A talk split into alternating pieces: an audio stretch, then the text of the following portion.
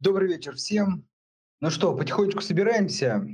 Итак, у нас сегодня тема. Обсуждаем новые экспортные пошлины для наших металлургов и не только.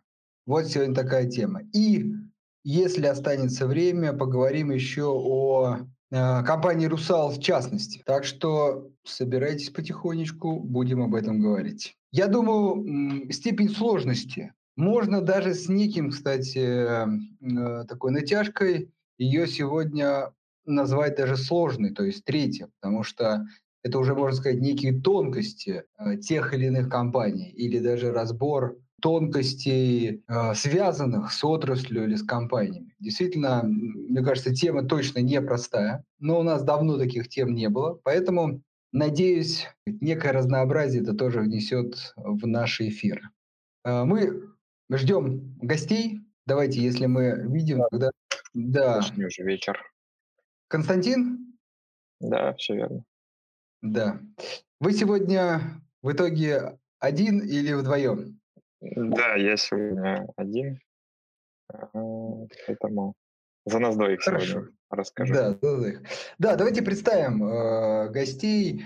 Не все знают. Сегодня у нас Константин, но в предыдущие эфиры был и Андрей Кудрицкий, авторы блога «Спроси Василича». Мы действительно рекомендуем вам найти в Телеграме этот канал, подписаться и действительно получать очень качественную, глубокую, фундаментальную аналитику по российским компаниям. И вот, собственно, так сказать, часть этой аналитики, часть этих обзоров мы сегодня и пригласили уже Константина обсудить с нами, а именно как пошлины не только, кстати, на металлы, но и на другие, например, цветные металлы, да, нецветные и, возможно, там, другие какие-то экспортные товары повлияют на бизнес. Насколько это серьезно, насколько долго, какие у вас взгляды на это. Ну и, опять же, как я сказал, «Русал», так сказать, вишенка на торте, если успеем, в конце еще разберем персонально. Поэтому, Константин, вам слово. Расскажите, пожалуйста, ваше видение вот текущих новых таких событий, связанных с пошлиной. Насколько это серьезно, несерьезно, как повлияет на наши экспортные компании? Да, всем еще раз добрый день. Давайте начнем просто хотя бы с понимания того, что сказали, что случилось, что произошло. С 1 августа введут пошлины на ряд экспортируемых металлов. В первую очередь это большая часть продукции, которая производят наши черные металлурги, то есть там различные виды стальной продукции. Также там затрагивает это алюминий, никель и медь. Собственно, поэтому это в первую очередь касается всех наших черных металлургов, ГМК, «Русала» и как основного мажоритарного владельца «Русала» сам «Эн плюс».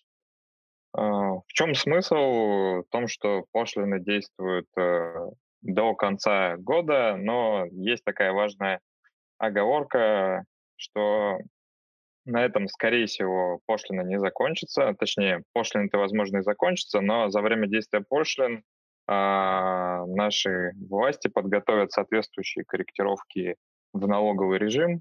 То есть вместо пошлины у нас появятся дополнительные налоги на соответствующих производителей. Параметров, естественно, пока неизвестно, будут ли они такими же, как пошлины, либо будут какими-то другими.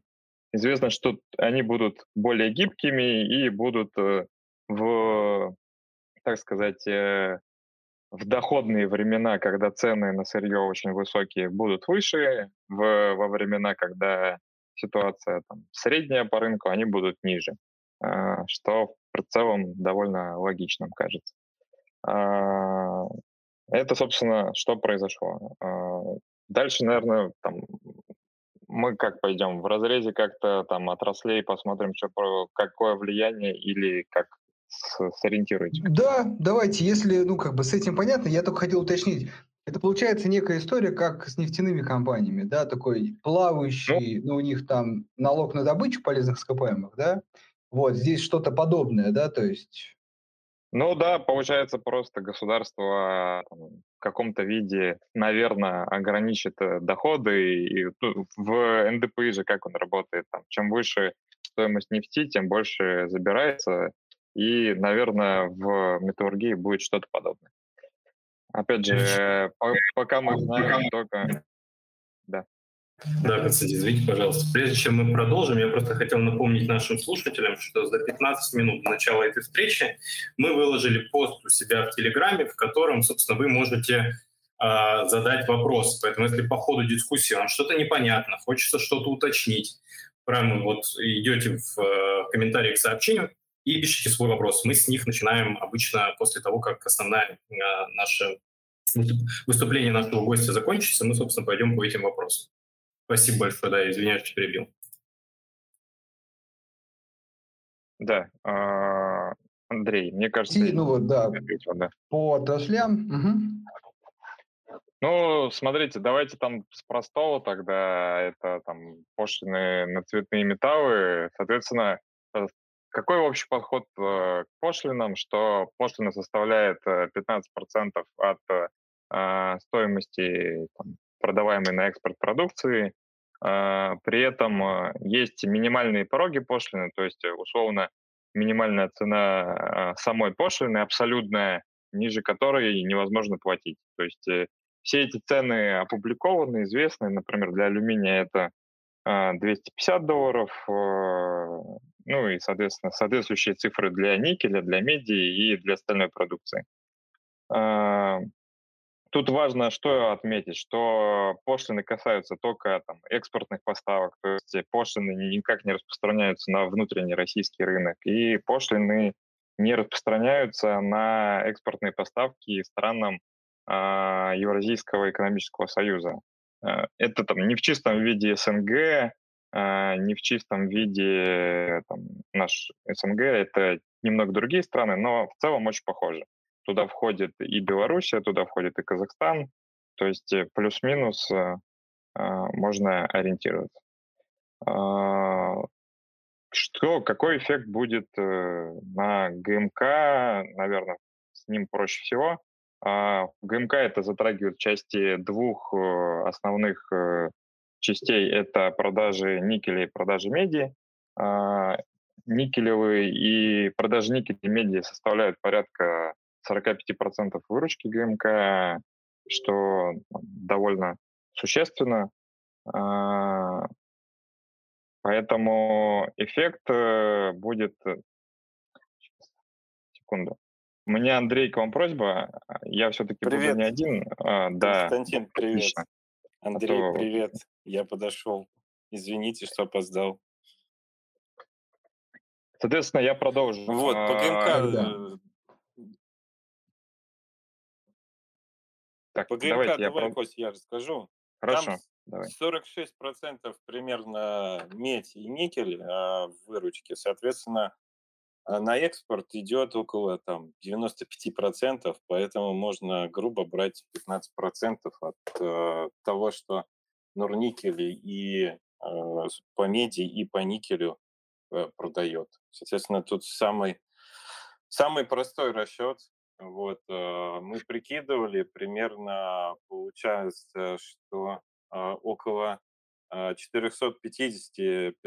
миллионов долларов будет эффектная EBITDA. Вот. И по текущим ценам, по нашим моделям, получается, что если сохранится выплата с ФЦФ, как вот хочет Потанин, то примерно это дивы 2500. Вот. При этом в 2021 году, если цены как бы сохранятся, примерно такие же дивы будут. Вот. Что самое интересное... Поподробнее. 2500 тысячи на одну акцию. А ПЦР это фрикэшплоу. Свободный денежный поток. При этом интересный момент, то, что в 2022 году у Норникеля эффект аварии, которая вот была в наших на рудниках, не будет уже, соответственно, подрастет выручка и прибыль, и EBITDA, и денежный поток, но вот эти пошлины, если продлить на 2022 год и еще добавить туда капекс, то все равно примерно такие же дивиденды получаются. Вот, поэтому Норникель как бы не сильно, получается, затрагивает эта тема. Вот, а про... По факту, как бы не затрагивает, наверное, правильно сказать, с учетом того, что как бы ожидали, был рост цен, рост производства, то есть это бы, может быть, сказалось бы на дальнейшем росте финансовых показателей, но вот с учетом этого, скорее, они просто не вырастут. Правильно? Да, то есть цены выросли, а государство тоже хочу участвовать в этом, как владелец недр, из которых получают... понятно, да. Доходы, тут вполне... Да. То есть тут как так. Можно? Можно через налоги, а можно через пошлины. Налоги это надолго, а пошлины это такие точные меры. Будем ждать, что в 2022 году. Про алюминий, наверное, Константин расскажет. Ремарку еще сделаю. Тут еще важно понимать, что какие рынки по этим металлам. Например, по той же меди в ГМК от мировой добычи там всего 2-2,5%. И эти налоговые экспортные изменения, они на мировые цены абсолютно никак не повлияют. То есть ГМК просто, по сути, часть маржи потеряет. В случае, например, с никелем, там ситуация немного другая. ГМК – это топ-1 игрок на рынке рафинированного никеля, с объемами больше 20% от мировых. И там может быть эффект такой, что просто размер пошлины может постепенно перейти в цену. То есть ГМК банально переложит это на своих потребителей. Например, в черной металлургии компании так точно не смогут сделать, потому что наши компании всего от мирового производства составляет буквально 5-5,5%. Это все компании наши российские. Вот этот факт тоже важно учитывать. Может ли как-то двигаться цена от этих пошлин или не может. Поэтому эффект самих пошлин, это одна часть, а эффект изменения цен – это немного другая часть. И для кого-то оно имеет место быть, а для кого-то не имеет места быть. Давайте тогда дальше про Русал. Для никеля, да? Для никеля это всего, что мы перечислили. Менее вероятно, да, что с цены скорее подрастут, но как минимум не упадут из-за пошлин. А в стали, например, там ситуация может быть совсем другая, потому что там рынок есть внутренний, есть экспортный рынок, и они по ценам друг с другом связаны. Наверное, лучше просто дойти до черных металлургов и про них рассказать отдельно. Хорошо. Мы по ГМК говорили и раньше, чем он нам нравится? Тем, что у него есть доминирующее положение на рынках металлов некоторых. Это, соответственно, палладий и никель высокосортный. И, собственно, Норникель может этим пользоваться и даже каким-то образом влиять на цену и может переложить эти пошлины, в принципе, по этим металлам на потребителя даже. Давайте тогда дальше про Русал, про алюминий. Тут ситуация немножко сложнее, и какие-то точные расчеты сделать гораздо сложнее, потому что пошлины, они же действуют не на весь ассортимент, они действуют на конкретные номенклатурные позиции. И нам лично неизвестно, какие номенклатурные позиции в деталях производит Русал, но есть глобальное понимание, что пошлины скорее действуют на низкопередельную продукцию, то есть это не очень маржинальная продукция, это первичный алюминий и какие-то его первые производные, и плюс экспортная составляющая. Соответственно, в случае Русала это на экспорт это уходит около 75%, и доля маржинальной продукции у Русала в районе 48-50%. То есть кажется, что пошлины затронут примерно около 37-40% продукции Русала. Как будет на самом деле, наверное, лучше всего скажет сам Русал, потому что такую детальную информацию по своей продукции они не раскрывают. Но если отталкиваться от таких подходов и от текущих цен, то эффекты будут порядка 250 миллионов долларов на ебиду влияние за 2021 год. То есть вот эти 5 месяцев действия пошлин окажут эффект в районе 250 миллионов ебиды. Если мне не изменяет память, это около 11-12% от прогнозируемой ебиды Русала за 2021 год. Опять же, там все очень сильно зависит от цены на алюминий.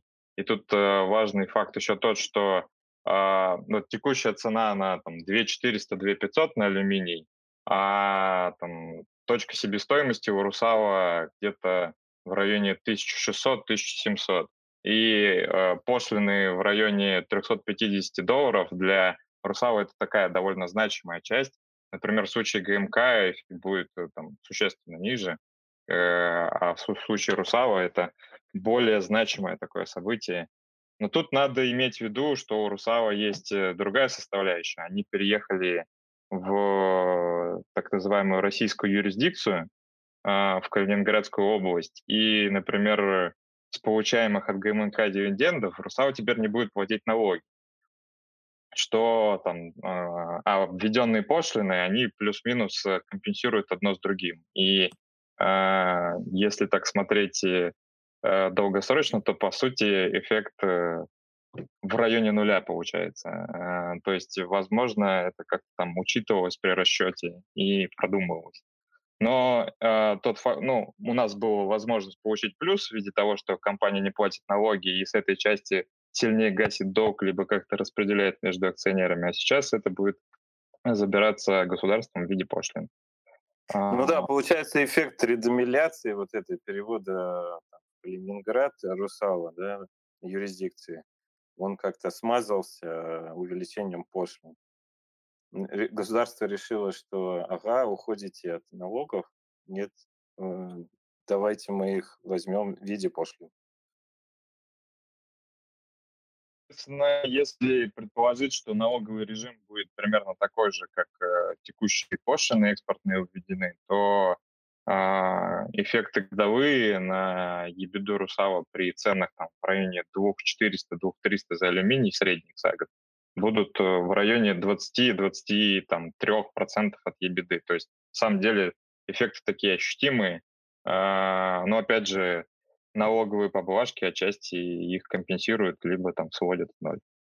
Про Русал, наверное, все. Если какие-то есть вопросы, то задали бы точечно, мы их как-то дополнительно прокомментировали. Да, давайте мы чуть позже, может быть, к Русалу вернемся, потому что у вас была такая интересная тема, что лучше купить, Русал либо Ингрупп. Эн плюс групп. Эн плюс, да, Эн плюс групп. Этот вопрос давайте чуть позже разберем. Так, про металлургов мы сказали. Про цветных, да. Да, а про черную металлургию? Вы кратенько коснулись, смотрите, подробнее. С черной металлургией, на мой взгляд, сложнее всего по двум причинам. Потому что наши металлурги, как я уже сказал, это около 5,5% от всего мирового производства. Это в комплексе все наши металлурги. То есть и Северсталь, и ММК, и НЛМК, и Мечел, и Евраз, и много кто еще из мелких. Плюс у нас рынок внутренний довольно крупный по стали. То есть и есть так называемые внутренние цены на сталь, есть экспортные цены на сталь. И по сути у нас внутренняя цена на сталь, она привязана к экспортной, а экспортная устанавливается по сути мировым рынком, балансом спроса и предложения на мировом рынке. А внутренняя цена зависит от нашей экспортной. И основное отличие внутренней от экспортной цены — это наличие так называемой домашней премии. Суть домашней премии в том, что чтобы у нас доставить куда-то произведенную сталь, нужно большое транспортное плечо преодолеть, которое стоит больших костов. И эти косты, они закладываются во внутреннюю цену на сталь. И чаще всего внутренние цены на примерно 10-12% выше, чем экспортные цены. Это является нормальной составляющей, это плата, так называемая плата за транспортное плечо. Соответственно, что тут может произойти, конечно, разные вещи с ценами на сталь, но у нас там, наше базовое предположение, что краткосрочно вообще с этими ценами произойдет. Как известно, сейчас цены на сталь находятся на просто очень высоких уровнях. Текущие цены составляют на внешнем рынке экспортные цены около 900-950 долларов за одну тонну горячекатанного проката, а внутренние цены, они порядка 1200-1150 долларов за тонну.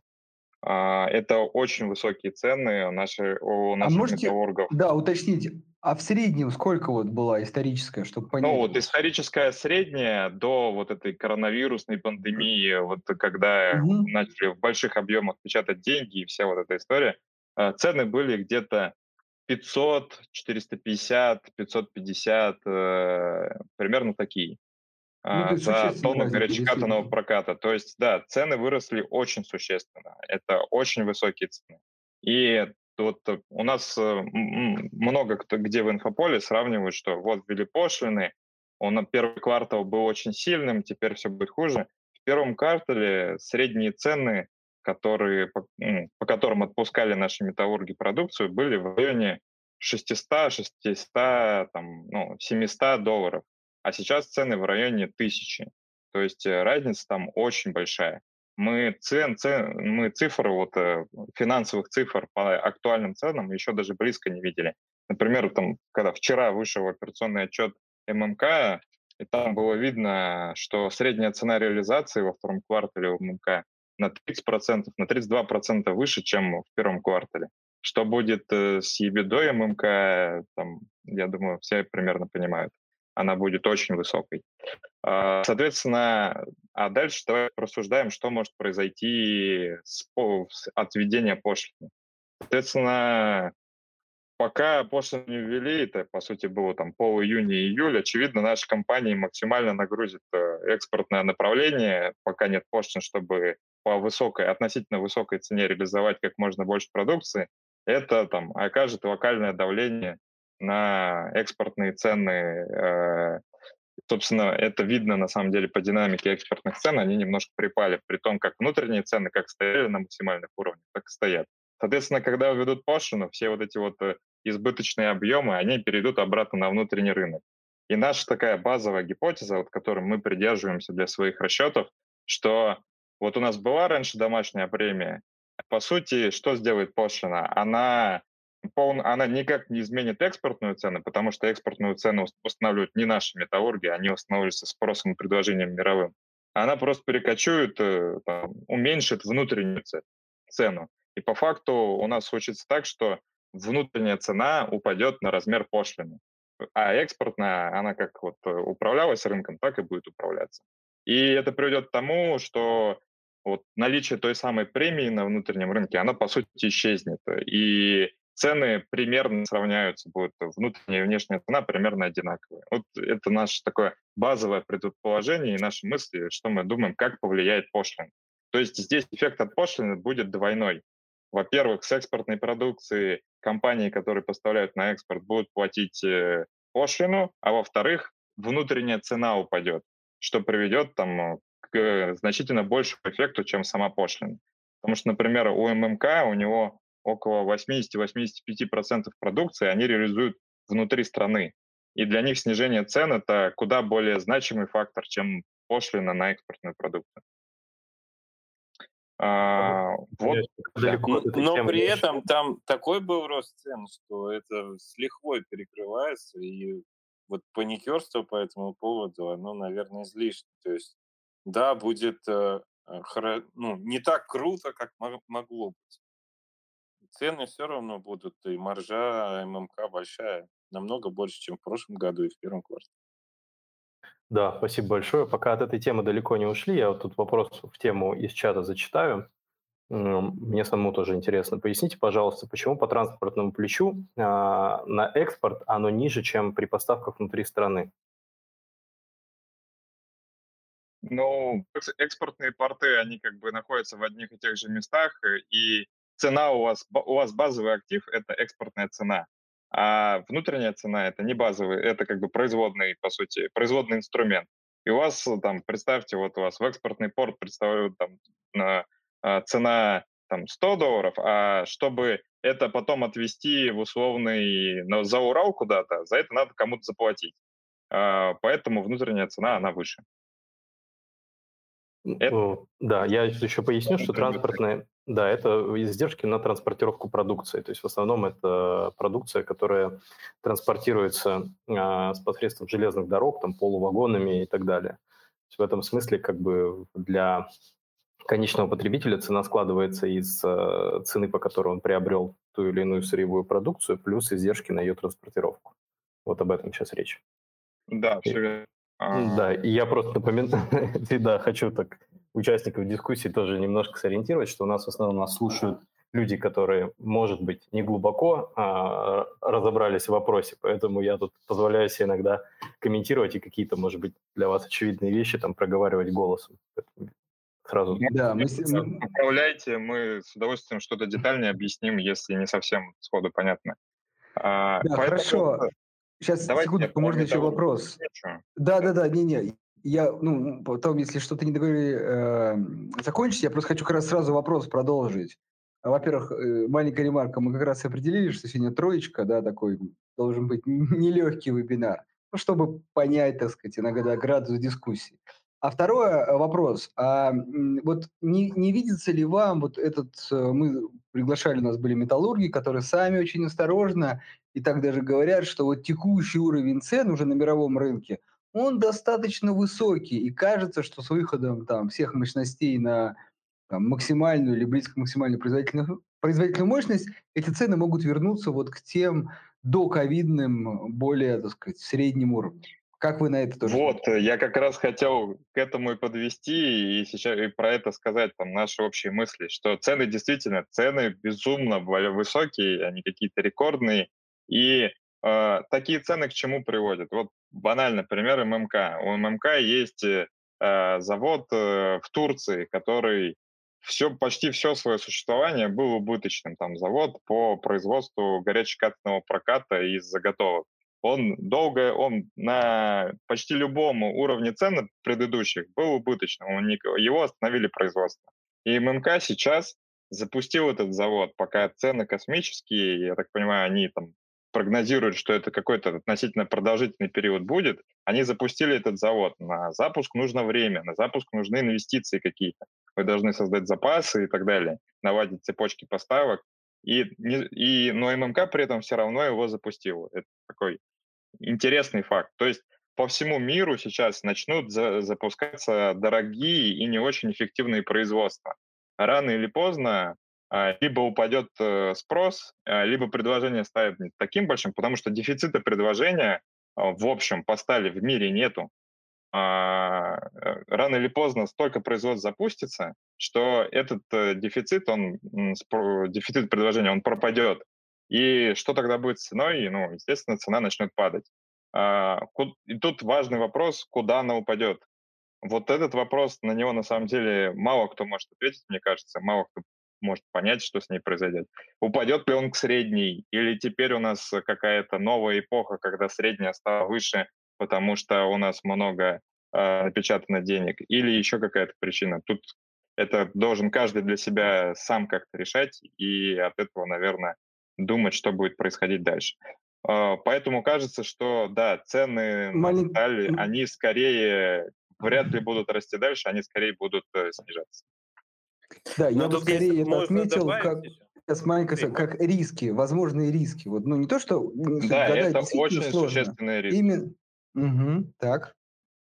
Тут еще добавить надо, что цены-то повысились благодаря тому, что Китай там вводит свою внутреннюю политику по сокращению грязного производства. Вот. Тут надо, чтобы риски эти уменьшить, надо, наверное, наблюдать за Китаем. То есть как Китай дальше будет со своими грязными мощностями сокращать дальше или в какой-то момент скажет, что все... Слишком долго, да? Развернулся, да. То есть можно наблюдать за Китаем, риторику его, чтобы вот эти риски по отношению там, хождения от цены снизить. Вот. Ну, это так, хинт. Ну, а в качестве пояснения, почему Китай... Китай – это крупнейший производитель стали в мире, около там, 45%, если мне память не изменяет, и крупнейший потребитель стали. Это также около 45-50%. По сути, это страна, которая полностью управляет балансом спроса и предложения в мире. И вот как вывод, глобальный такой вывод про черных металлургов, что введенные пошлины, они, вот их эффект не столь существенен, сколько возможный эффект от изменения цены на сталь. Они существенно выше. То есть, поэтому для черных металлургов куда важнее, что будет с ценой на сталь, чем то, какие пошлины ввели и какой их размер. Глобальный вывод, наверное, такой. Ну и такой же вывод по алюминию. Там то же самое Китай, то же самое все от цены зависит.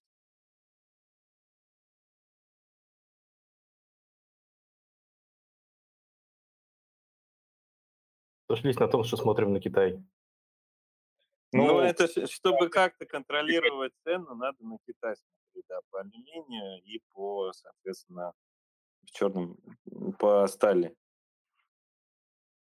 В алюминии, наверное, ситуация просто немного чуть лучше, потому что там и доля русала в мировом производстве повыше, и доля там, экспорта русала повыше, но в целом там тенденции очень похожи.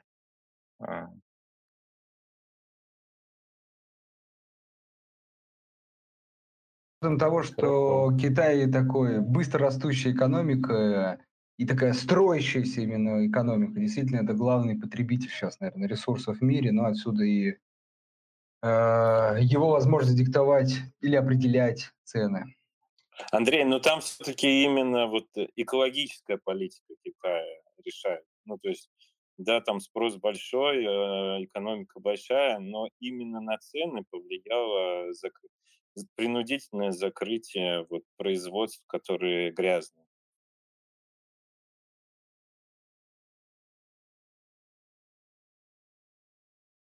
Может, еще там вопросы какие-то есть? Переходим к вопросам. Вы мне только скажите сразу, сейчас я буду зачитывать.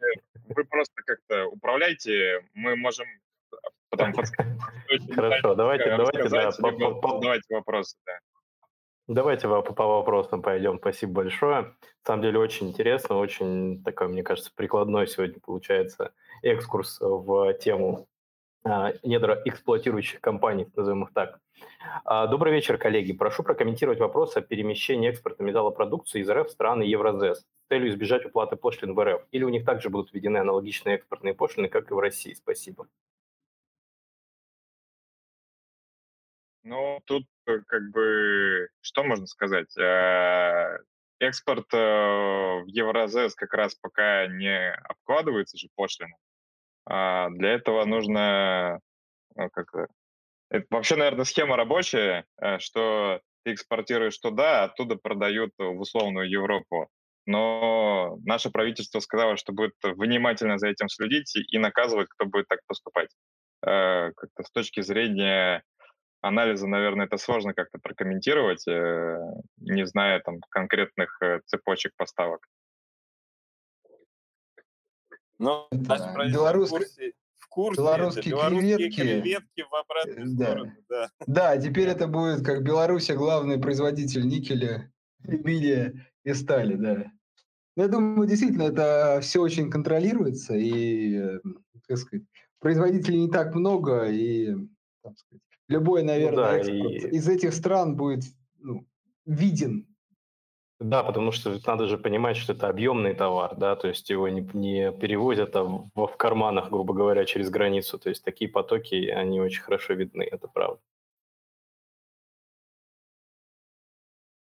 Хорошо, тогда следующий вопрос, если позволите. По сути, в целом получается для инвестора, что за счет этих изменений Сейчас акции подобных компаний стали сравнительно менее интересными, если сравнить с такой же компанией, которая будет работать в другой юрисдикции. В связи с этим вопрос. С одной стороны, российские компании вроде более понятны, по ним проще быть в курсе и в целом понимать, что происходит. С другой стороны, стабильные риски по курсу рубля, в котором все это живет, и риски постоянно меняющихся налогов и правил игры. Насколько, на ваш взгляд, баланс риска и потенциальных доходов вообще сейчас в пользу инвестиций в российские компании? Понятно, что это психологически проще, но такое ощущение, что рисков здесь больше. На одной из прошлых встреч мнение другого эксперта по этому вопросу мы слышали, но хотелось бы узнать ваше мнение. Я так понимаю, речь идет об Алексее, который покупает исключительно иностранные компании, да, наверное, про него. Я, наверное, там больше свое мнение скажу, Андрей, если меня поправит. Смотрите, в чем там недостатки наших производителей там прекрасно озвучены, что вот у нас появились дополнительные пошлины, налоги. Во-первых, пошлины могут вводить не только в России, их вводят не только в России, их могут вводить и другие страны. А во-вторых, в чем преимущество российских компаний? Опять же, первое ключевое преимущество – это низкая себестоимость. Вот, например, наша черная металлургия – это одни из самых эффективных производителей в мире. Ниже себестоимости, там, по пальцам можно просчитать производителей, которые имеют более низкую себестоимость. Берем ГМК, там тоже одна из самых низких себестоимостей в мире по производству никеля и меди. Берем Русал с алюминием. Это самая низкая себестоимость производства алюминия. Вот это как бы очень важный плюс, который многие почему-то про него забывают. И второй момент, там озвучили, курс рубля. Эти компании, экспортеры, они продаются в ценах валютных, в ценах на долларах, а производят все это с себестоимостью рублевой, там большая часть себестоимости рублевая. Соответственно, вы через таких экспортеров просто отыгрываете падение рубля относительно доллара. Вот, наверное, я как-то так отвечу. Ну, я, наверное, добавлю еще, то, что вот экспортеры, да, ММК все-таки он так, большую часть в России, да, но там цены все равно зависят от внешнего мира, поэтому без разницы, там, рублевые, внутренний рынок или внешний, цены на сталь, они отыгрывают рублевую инфляцию. Вот, с другой стороны, Костик тоже правильно сказал, экспортные пошлины есть и заградительные пошлины. Вот, я думаю, скоро мы и с этим, возможно, столкнемся. Тот же самый углеродный налог, который сейчас обсуждают в Евросоюзе, вот, это заградительная пошлина на самом деле. Вот, здесь тоже есть риски. Дальше, если смотреть по дивидендной доходности, бог с ним, там, с рублем, да, то дивидендная доходность, вот эти риски инфляции рубля, она все-таки отыгрывает больше 10% в наших металлургах. А где еще в мире такая дивидендная доходность есть? Ну и опять же, мы сейчас рассказываем не про какую-то спекулятивную там игру на бирже, а про инвестирование там надолго. Вот, купить актив и долго держать. Чем больше у тебя получается рентабельность, тем более устойчива компания ко всяким внешним факторам, ну и внутренним в виде налогов. Соответственно, мы выбираем более устойчивые компании. С ними проще хранить свой капитал и приумножать. Спасибо большое. Можно исчерпывающий ответ? Да, можно я маленькую такую фразу резюмирующую вставлю? Это очень интересная мысль, мне кажется. Смотрите, получается, что если вы хотите, например, в своем портфеле держать сырьевые компании, ну как класс, да, получается, российские компании – это самые выгодные инвестиции в этом плане, потому что у них самые низкие издержки. Да, как бы ни страдал рынок, они будут страдать последние. И как бы рынок ни рос, их маржа будет максимальная. Получается, российские компании, у нас их действительно много сырьевых, это лучшая инвестиция в этот сектор в мире. Правильно? Ну, надо смотреть конкретную отрасль и смотреть конкретные примеры. Ну, например, если мы берем там, никель, то норильский никель, да. Если мы берем сталь, то там Северсталь, да. Если мы берем алюминий, то Русал, да.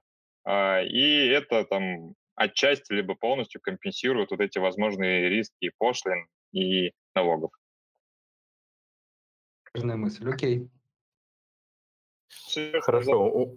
Мы-то живем в России, мы лучше ощущаем и понимаем, что в России происходит. Я, например, совсем плохо понимаю, что происходит в условной Америке, как там взаимодействуют между собой политические силы и корпоративная среда. Это все такие очень тонкие материи и очень сильно зависит от страны к стране. И как бы, возможно, просто ты меньше создаешь риски, которые ты покупаешь. Вот и все. Это тоже надо иметь в виду.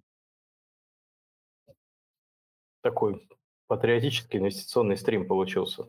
Но мне нравится.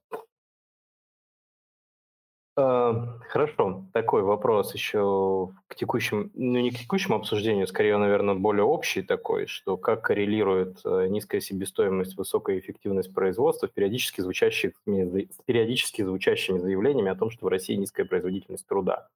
Наверное, я бы коротко прокомментировал, что производительность труда штука неоднородная, в разных секторах она разная, и, наверное, в этом смысле как бы здесь имеется в виду, что относительно такого среднего бенчмарка по больнице, может быть, у нас и низкая производительность труда, но в отдельных секторах она вполне себе даже высокая. Ну и плюс низкая производительность труда, да, скорректируемая еще на низкие зарплаты, она тоже дает хороший мультиплай для бизнеса. Ну да, тут на самом деле такой холиварный вопрос, потому что почему-то все производительность труда измеряют в долларах, да, а не в чем-то еще. Вот. А у нас не в долларах мы живем, у нас электричество по-другому стоит. Сложно ответить как-то, потому что он такой многогранный вопрос, и надо углубляться там и в термин ВВП, и в термин, что такое производитель труда. Вообще, вот я согласен с Дмитрием, надо сравнивать конкретно в каких-то отраслях. Вот, и в тех отраслях, в которых мы там металлургов сегодня разбираем, они лучше. Почему там мы считаем, что у нас производитель труда страдает, не знаю. Но если мы лучше, больше всего зарабатываем денег за счет продажи, у нас больше всего маржа в мире, почему мы должны там по производительности труда страдать, непонятно. Может быть, от себя. Смотрите, мы сейчас разбираем, можно сказать, лидеров наших отраслей, да, в некотором степени даже лидеров мировых там, компаний, ГМК, например, да. То есть это как раз те компании, которые можно поставить в пример. Вот давайте осознаем, да, сколько людей из всего количества россиян работают в этих компаниях. Это очень небольшое число. Как бы, наверное, скорее вот к ним минимум претензий, да, с точки зрения эффективности. Но много других предприятий, компаний, вот, которые, наверное, средний уровень немножко понижают. А вот эти компании скорее его повышают. Ну, я тогда еще один вопрос задам из чата, если вы не против. Мне кажется, что мы эту тему обсудили. Вообще речь про электросталь, да, пойдет в следующем вопросе. И здесь применительно к российскому рынку я бы этот вопрос расширил, наверное, к рынку всей черной металлургии мировой. В России есть электрометаллургические заводы, которые, не являясь серьезными конкурентами НЛМК, ММК и крупным компаниям, тем не менее отъедают часть рынка проката, в первую очередь арматуры и катанки. Введение пошлин негативно повлияет на их маржинальность и, возможно, повлечет для них серьезные финансовые проблемы, включая банкротство. В этом разрезе введение пошлин даст преимущество крупным заводам с более маржинальной продукцией или, возможно, послабление государства в отношении малой металлургии. Ну и от меня такое расширение в целом, вот как вы на эту индустрию смотрите вообще электростали, потому что мы же знаем, что в Китае это вообще сейчас активно, в общем-то, так отрасль, скажем, себя очень хорошо чувствует. В целом, как влияние, наверное, и в мире тоже вот от этого сегмента? Ну, смотрите, во-первых, надо понимать, что и ММК, и Северсталь, и НЛМК также производят электросталь. У них есть электродуговые печи. Я там сейчас на память не скажу, но, по-моему, от всего объема стали, который они производят, это порядка там, 15-20% производится в электростали плавильных цехах. По поводу перспективности, Основной плюс этой истории — это типа экологически чистая история, там не используется кокс, и, соответственно, не используется коксующийся уголь. Типа грязного производства нет, вот этих вот всех выбросов нету, и это очень сильно ложится в текущий экологический тренд. Вроде все красиво. Но тут у всего этого есть обратная история. Себестоимость электроставильного способа, она выше, чем классического доменного способа с использованием кокса. И тут просто дальше вопрос, а какие у нас цены будут, и когда все это рентабельно, а когда не рентабельно. Как-то так, наверное. По поводу мелкого производства, если у них очень большая себестоимость, как я уже сказал, введение пошлин, оно больше повлияет на внутреннюю цену. Если отталкиваться от этой парадигмы, текущие цены как в космосе, но они чуть-чуть припадут на условно 10-15%.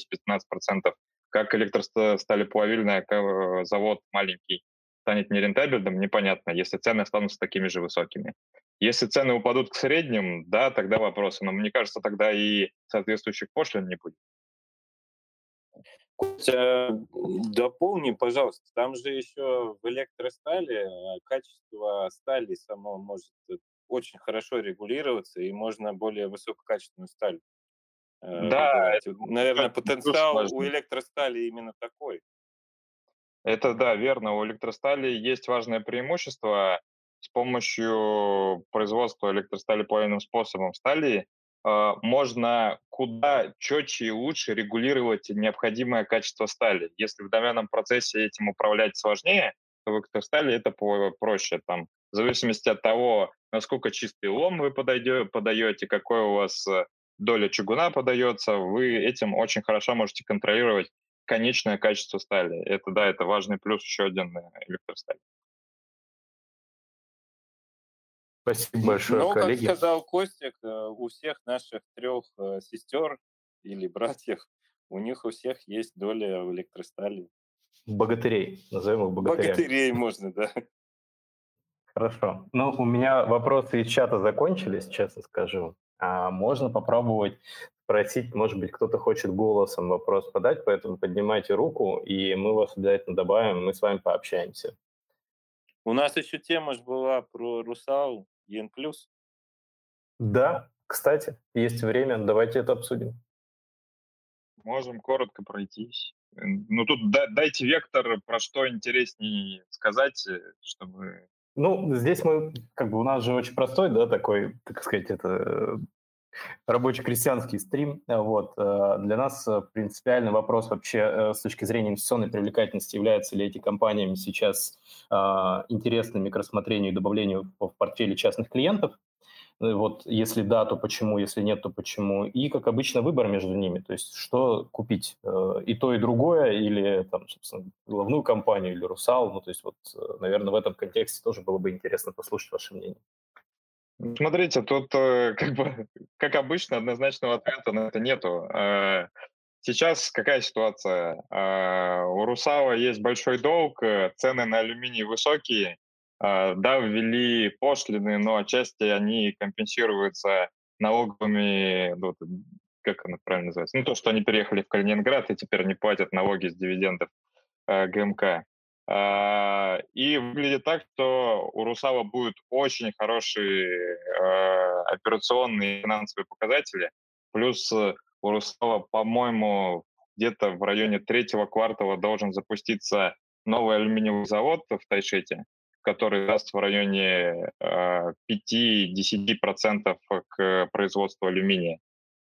И если цены на алюминий останутся такими же высокими, у Русала действительно выглядит так, что все очень хорошо. Они смогут очень быстро гасить долг, очень быстрыми темпами. Буквально за 2 года таких цен долг Русала может упасть до примерно половины EBITDA. То есть сейчас долг Русала 5,5%, EBITDA за 2020 год, по-моему, в районе 1 миллиарда.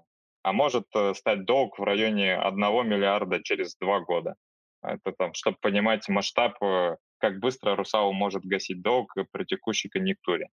Плюс тут еще важно понимать, что Русал получил обкэшил часть своей доли в ГМК, то есть недавно ГМК проводил байбек, и Русал подал свою долю на байбек, и в рамках байбека Русал получит около 1,4 миллиардов долларов. То есть это очень огромная сумма. Это вдобавок к тем дивидендам, которые они получают от ГМК. В сумме все это позволяет, это создает огромный денежный поток, который можно направить как на гашение долга, как частично на гашение долга, возврат дивидендной политики. Сейчас, наверное, не стоит обсуждать, будет ли Русал платить дивиденды. Это очень спорный вопрос, и надо просто дождаться, будут они это делать или нет. Да, там корпоративный конфликт на этом почве разгорается. Наверное, читали, что собирают внеочередной... Собираются разделить Русал на две части. Вексельберг отказался делить, собственно, поднял вопрос по изменению совета директоров и выплаты там дивидендов. То есть там какая-то борьба уже началась. Тут аккуратно надо быть. Ну, наверное, не стоит обсуждать дивиденды эти пока. Надо ждать. Да, это просто надо дождаться. А так, что Русал целится в экологически чистый зеленый алюминий, поэтому хочет разделить мажоритарий в виде Эн плюса, хочет разделить компанию на две части. Ключевой миноритарий в виде Суала Вексельберга пока не согласился, и мы просто не хотим эту тему детально обсуждать, потому что слишком много чего непонятно. Как разделят, какой будет подход? Здесь просто надо, наверное, какой-то комментарий от самих компаний дождаться, и тогда станет ясно. А что точно известно, это то, что у Русала на ближайшие 5-6 лет есть очень обширная инвестиционная программа экологическая. Они заявили, что будут модернизировать все свои старые алюминиевые заводы. Это позволит и снизить себестоимость, и уменьшить количество выбросов. Там программа серьезная, она добавит к капексу. То есть если сейчас уровень с учетом строительства Тайшета это где-то 1-2 миллиарда, то вот эти экологические капексы, они там порядка 500-600 миллионов долларов в год добавят. Какой будет там итоговый капекс, какая там инвестпрограмма, чуть позже, наверное, сама компания скажет. Но суть в том, что деньги, куда инвестировать у Русала, понятно, и инвестировать надо очень много. И что еще из важного? Про алюминий, наверное, можно сказать. Это история с тем, как производится алюминий, что такое вообще вторичный алюминий, чтобы там для понимания рисков чуть лучше. Алюминий делается из глинозема, а глинозем делается из бокситов. В мире очень много бокситов, в мире нет никакого дефицита бокситов, это вещь, которой в мире очень много. Из нее производят глинозем, а затем путем электролиза из глинозема и огромного количества электроэнергии, то есть там делают такую ванну электролитическую, и из глинозема оттуда выделяют алюминий. И, собственно, почему Русал имеет очень низкую себестоимость? Он, во-первых, делает все это в России, где электроэнергия не такая дорогая, она в рублях. Плюс завод Русала находится очень близко к источнику, к объектам генерации. И там транспортное плечо очень маленькое. В итоге вот эта вот важная часть себестоимости производства алюминия в виде затрат на электроэнергию, она у Русала очень маленькая относительно конкурентов. В целом она занимает около 30-35% всей себестоимости производства алюминия. И дальше, продолжая эту тему, в чем прикол, особенность алюминия? В том, что он не теряет свои физико-химические свойства. То есть все там слышали про алюминиевую банку, что их перерабатывают и делают из них потом новые алюминиевые банки. Так вот, есть там цифры исследования, что около 75-80% всего произведенного алюминия, там, условно, там, за 100 лет, они до сих пор используются в производстве, они никуда не делись. И на переплавку вот, вторично используемого алюминия надо очень сильно меньше энергии и затрат, чем на производство первичного алюминия. То есть это такой долгоиграющий риск, что есть вот это вот давление вторичного алюминия. Чем больше мы его производим, тем больше его остается. То есть нам алюминий по факту нужен только под новые потребности, потому что старые, по сути, никуда не деваются. А производство вторичного алюминия, оно существенно ниже, чем первичного. Вот такие важные, наверное, факты, которые надо знать про «Русал».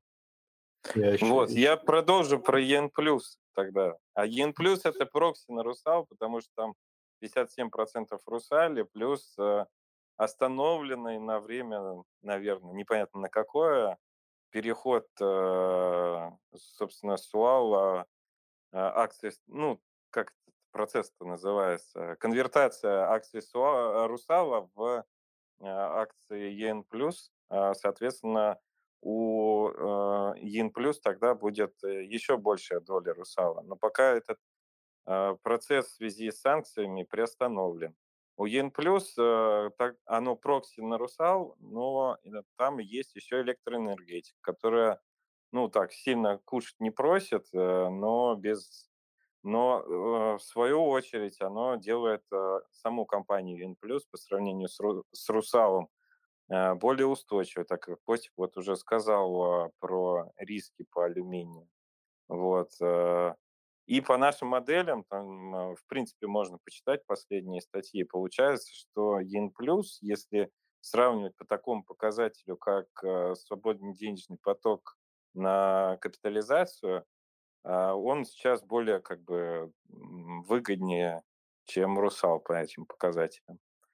Вот. Ну, наверное, я не буду там останавливаться на том, что у Эн плюс главных акционеров это у нас Дерипаска, который под санкциями, и дивиденды которого должны будут заморожены, пока он под санкциями. Это как бы для Эн плюса небольшой минус.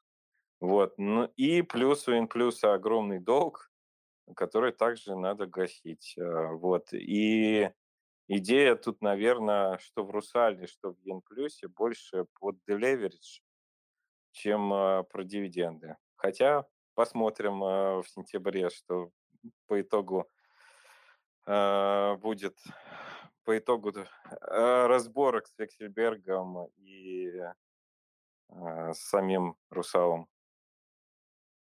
Спасибо большое, коллеги. Но в целом, если так вот подводить короткое резюме, то есть вы сейчас рассматривали... Дмитрий пропал. Если сейчас покупать, ну, наверное, интересной компании. Я бы, наверное, даже прикупил что то, что другое. Так, сейчас еще раз проверю звук. У меня тут что-то с портом для наушников. Да, сейчас слышно.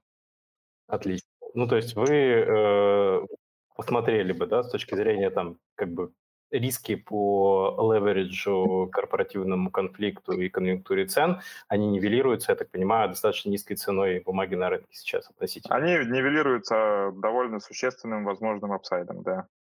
Причем апсайд в «Русале», он, наверное, побольше, но при этом и риски в «Русале» тоже больше, потому что там зависимость от цен на алюминий куда более существенна. Да, тут на самом деле все от цен зависит.